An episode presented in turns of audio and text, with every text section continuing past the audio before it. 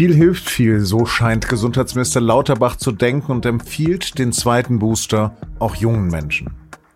SZ-Wissensredakteurin Christina Berndt ist inzwischen eine ausgewiesene Expertin für Corona und widerspricht vehement. Wieso? Das hören Sie gleich bei Auf dem Punkt, den Nachrichtenpodcast der Süddeutschen Zeitung. Am Mikro ist Lars Langenau. Herzlich willkommen. Auch die Hitze im dritten Sommer seit Beginn der Pandemie hat Corona nicht einfach verschwinden lassen. In der fünften Welle ist die gerade vorherrschende Omikron-Variante BA5 nur eine von vielen Omikron-Subvarianten, mit denen sich so viele gerade infizieren. Doch die Bundesregierung plant schon jetzt für Herbst und Winter vor, denn erfahrungsgemäß steigen mit der Kälte die Infektionszahlen nochmal an. Nur, welche Regeln sollen dann gelten? Darüber spricht Gesundheitsminister Karl Lauterbach von der SPD gerade mit Justizminister Marco Buschmann von der FDP. Harte Eingriffe wie Lockdown, Schulschließung und Ausgangssperren schließt der Liberale aus. Bei der Maskenpflicht in Innenräumen nähern sich die beiden aber gerade an. Bereits jetzt ist die Frage heiß diskutiert, wie sinnvoll eine zweite Auffrischung für wen ist, jetzt noch mit den verfügbaren Impfstoffen. Dazu hat Gesundheitsminister Lauterbach Ende vergangener Woche im ZDF gesagt. Bei den unter 60-Jährigen muss es jeder selbst entscheiden, in Absprache mit dem Hausarzt. Da wäre es insbesondere für diejenigen eine Überlegung wert, die viele Kontakte haben und einen sorgenfreien Sommer durchleben wollen und sich zum Beispiel auch vor Long-Covid besser schützen wollen. Studien zur vierten Impfung bei unter 60-Jährigen gäbe es noch nicht, aber ist man zum vierten Mal geimpft, dann infiziert man sich nicht so schnell. Widerspruch kommt von der Ständigen Impfkommission, denn die STIKO empfiehlt einen zweiten Booster bislang nur über 70-Jährigen und einigen anderen Risikogruppen. Was ein Wirrwarr mal wieder. Was denn nun sinnvoll ist, das habe ich meine Kollegin Christina Berndt gefragt. Christina hat Corona seinen Schrecken verloren und ist das nur noch eine Krankheit unter anderen, vor der man sich selbst schützen muss? Es hat natürlich für ganz viele von uns seinen ganz akuten Schrecken verloren, gar keine Frage. Wir sind sehr gut geschützt, wenn wir geimpft sind und wenn wir eben nicht ein hohes Alter haben oder schon andere Vorerkrankungen. Ja, dann kann man natürlich relativ gelassen so einer Infektion entgegensehen und man übersteht die ja auch in der Regel sehr gut. Der eine wird ein bisschen mehr krank, der andere ein bisschen weniger. Aber für die Gesellschaft an sich hat Corona noch nicht den Schrecken verloren verloren, weil es immer noch genügend Menschen gibt, die nicht genug geschützt sind. Entweder weil sie nicht genügend geimpft sind oder weil sie eben krank oder alt oder immungeschwächt sind. Und von daher müssen wir schon sehr genau im Auge behalten, was dieses Virus jetzt macht. Konkret, Lauterbach empfiehlt den zweiten Booster jetzt auch für unter 60-Jährige. SIKO-Chef Mertens jedoch nicht. Wie kommt es zu so unterschiedlichen Empfehlungen von zwei so offiziellen Stellen? Ja, äh, Karl Lauterbach hat da irgendwie seine persönliche Meinung propagiert und damit wirklich quasi alle Fachleute sehr irritiert. Insofern kann man gar nicht sagen, da kommen äh, verschiedene Empfehlungen von unterschiedlichen Stellen, ja, weil das tatsächlich jetzt ja auch keine offizielle Empfehlung irgendwie des Bundesgesundheitsministeriums wäre, sondern das war einfach eine Äußerung von Lauterbach im Interview. Da ist er auch den Beleg dafür schuldig geblieben, welchen Sinn das haben soll. Der offizielle Dissens geht ja im Moment nur darum, sollten sich Leute ab 70 erst diese vierte Impfung holen oder womöglich schon ab 60. Da empfiehlt die Ständige Impfkommission momentan immer noch ab 70, während viele andere Stellen, unter anderem auch die EU-Behörden, sagen ab 60. Es sieht so aus, als würde die STIKO dort auch bald die Grenze runtersetzen und sagen, ab 60 ist es sinnvoll. Was empfiehlst du denn? Ich bin zwar nicht über 60, sollte ich mich aber jetzt zum vierten Mal impfen lassen? Also unter 60 keinesfalls. Aus meiner Sicht und nach allem, was ich aus Gesprächen mit Experten weiß, dafür gibt es tatsächlich keine Datengrundlage, dass das sinnvoll ist. Und ob jetzt ab 60 oder ab 70, ne, das ist ja immer auch so eine Abwägungssache. Also es kommt ja einfach auch so darauf an, wie fit ist man, wie immunfit ist man. Also ähm, man kann ja auch nicht sagen, Schlagpunkt mit dem 70. Geburtstag ist man plötzlich gefährdet, sondern es kommt einfach ja darauf an, wie ist man insgesamt gesundheitlich aufgestellt. Für viele Menschen ist wahrscheinlich die vierte Impfung durchaus auch ab 60 sinnvoll. Es gibt Daten aus Israel vor allem, die sehr deutlich zeigen, wie sehr Senioren von dieser vierten Impfung profitieren reduzieren. Da sieht man einfach das Risiko, im Krankenhaus behandelt werden zu müssen wegen Covid sinkt um ungefähr 70 Prozent und auch das Risiko zu sterben. Und gute Daten, die jetzt genau unterscheiden, wie ist es ab 60, wie ist es ab 70, die gibt es eigentlich gar nicht. Insofern ist das auch so ein bisschen Geschmackssache, ob man jetzt diese vierte Impfung möchte oder nicht. Jetzt hast du mir aber eben gerade gesagt, auf keinen Fall. Wieso das denn? Natürlich ist es so, dass diese Impfungen ja auch kein Lakritz sind, ja, wie der STIKO-Chef Mertens sagt. Also sie sind sehr nebenwirkungsarm, aber sie haben natürlich immer auch ein gewisses Risiko für Nebenwirkungen und jede einzelne Impfung wieder. Insofern, äh, eine Impfung ist eine medizinische Maßnahme. Wenn ich die nicht brauche, dann hole ich sie mir auch nicht. Und es ist so, dass immungesunde Menschen unter 60 Jahren mit drei Impfungen bestens geschützt sind. Diese drei Impfungen, die führen auch zu einer sehr lang anhaltenden Immunität, zu einer äh, Gedächtnisbildung des Immunsystems. Man braucht da einfach keine vierte Impfung, um noch besser geschützt zu sein.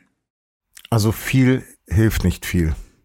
Viel hilft nicht viel. Es ist auch tatsächlich so, dass die Daten zeigen, dass diese vierte Impfung lange nicht mehr so viel bringt wie die dritte. Die dritte, das ist ein echter Booster, ja, also mehr als eine Auffrischimpfung. Es ist wirklich ein Booster, die dem Immunsystem nochmal äh, wirklich Kraft gibt, viel mehr als diese beiden Impfungen. Die beiden Impfungen sind Geschichte, die, die sind nicht mehr ausreichend. Wir brauchen die drei. Die vierte Impfung aber, die setzt da kaum noch was obendrauf auf. Und ja, für Menschen mit einer schwach ausgeprägten Immunantwort, und das gilt vor allem für ältere, aber auch für kranke Menschen, für die ist das sinnvoll, aber nicht für gesunde Leute unter 60. Wie ist das mit der Empfehlung, auf einen Omikron-Booster zu warten, der ja für den Herbst erwartet wird? Wer die vierte Impfung braucht, der sollte sie sich jetzt holen und nicht auf den Booster warten. Wir haben ja wahnsinnig hohe Infektionszahlen momentan. Diese offiziellen Angaben, die kann man ja wirklich vergessen, weil die wenigsten Menschen jetzt noch zum PCR-Test gehen und nur wer zum PCR-Test geht, dessen Infektion wandert ja in die Statistik. Also wahrscheinlich haben wir ja extrem hohe Inzidenzen momentan. Man merkt es ja auch, wie viele Menschen im Umfeld infiziert sind. Also wer die vierte Impfung braucht, bitte jetzt holen, denn diese neuen Impfstoffe, die helfen gar nicht unbedingt so viel mehr, auch nicht gegen Omikron. Es ergibt keinen Sinn, jetzt zu warten und das Risiko einer Ansteckung dann in Kauf zu nehmen. In meinem digitalen Impfzertifikat steht, dass nach 270 Tagen, also nach neun Monaten nach der zweiten Impfung, ähm, dass dieses Impfzertifikat ausläuft. Ähm, ist jetzt sozusagen diese erste Boosterimpfung, die ich auch habe, das Verlängert das das ins Unendliche? Ja, nach derzeitigem Stand ja. Es ist auch vernünftig, dass die EU sagt, diese beiden Impfungen, die reichen einfach nicht mehr länger als eben diese knapp neun Monate. Denn wir wissen, der Impfschutz lässt einfach nach mit der Zeit und gerade diese Grundimmunisierung aus zwei Impfungen, die bringt es nicht äh, auf Dauer. Man braucht also tatsächlich den Booster, um sich ordentlich zu schützen und zwar quasi in jedem Lebensalter bei ganz, ganz jungen Menschen. Da eher ein Fragezeichen dran, aber ab dem Erwachsenenalter ist der Booster sinnvoll. Jetzt muss man halt schauen, was bringt der Herbst, was gibt es für neue Varianten, wie stark lässt dann vielleicht doch irgendwann einmal die Boosterwirkung nach. Dann kann es natürlich sein, dass sich die Regeln wieder ändern. Impfungen sind ja das eine, aber wie bereitet sich die Politik denn ansonsten auf den Herbst vor? Die FDP scheint ja gerade doch zu einer Maskenpflicht zumindest in Innenräumen ab Herbst sich durchzuringen. Andere Maßnahmen schließt aber Justizminister Buschmann aus. Ist das denn sinnvoll? Das ist aus meiner Sicht nicht sinnvoll. Man sollte sehr offen sein dafür, äh, was nötig ist. Also wir müssen schauen, mit welchem Virus haben wir es denn überhaupt demnächst zu tun. Im Moment ist es immer noch eine Omikron-Spielart. Das kann sich aber ja ändern. Äh, Lauterbach hat auch schon einen Sieben-Punkte-Plan veröffentlicht, wo er eben verschiedene äh, Strategien zumindest genannt hat, nämlich nochmal Impfungen und Testkonzepte auszubauen, stärker auch auf den Einsatz Einsatz antiviraler Medikamente zu setzen. Das ist auch was, was ich wichtig finde, dass Menschen sich das klar machen, wenn sie gefährdet sind und sich nun doch das Virus zuziehen Wenn man dann merkt, das geht hier echt in die falsche Richtung mit meinem Krankheitsverlauf, es gibt inzwischen Medikamente, die nützen aber nur dann was, wenn man sie früh nimmt. Da sollte man dann auch seinen Hausarzt kontaktieren. Und ja, dann gibt's noch weitere Punkte wie Krankenhäuser stärker beobachten, Menschen in die Pflege holen und dort besser schützen, auch ein paar Konzepte für Schulen und anderweitigen Infektionsschutz.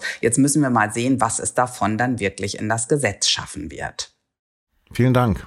Ja, tschüss.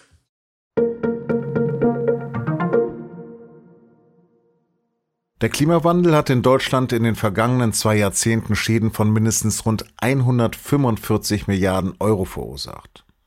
Durchschnittlich also Kosten von mehr als 6,5 Milliarden Euro im Jahr. Zu diesem Ergebnis kommt eine vom Wirtschafts- und Klimaministerium beauftragte Studie, die am Montag in Berlin vorgestellt wurde.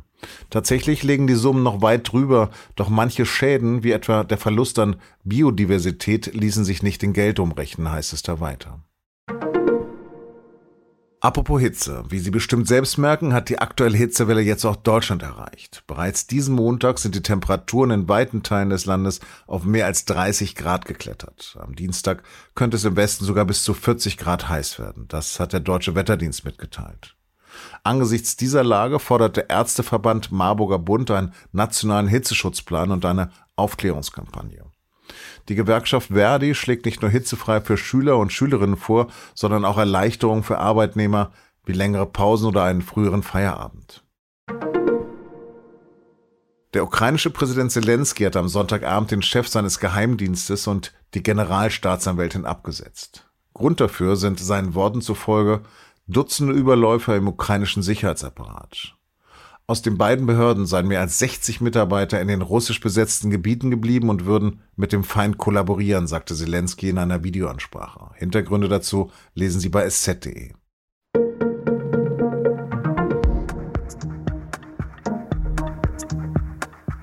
Montags erscheint ja auch immer unser Fußball-Podcast und nun zum Sport. Diesmal ist die EM in England Thema.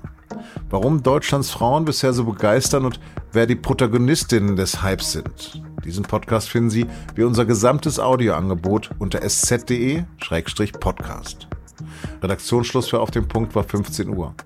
Produziert hat die Sendung Benjamin Markthaler. Vielen Dank fürs Zuhören und bis morgen.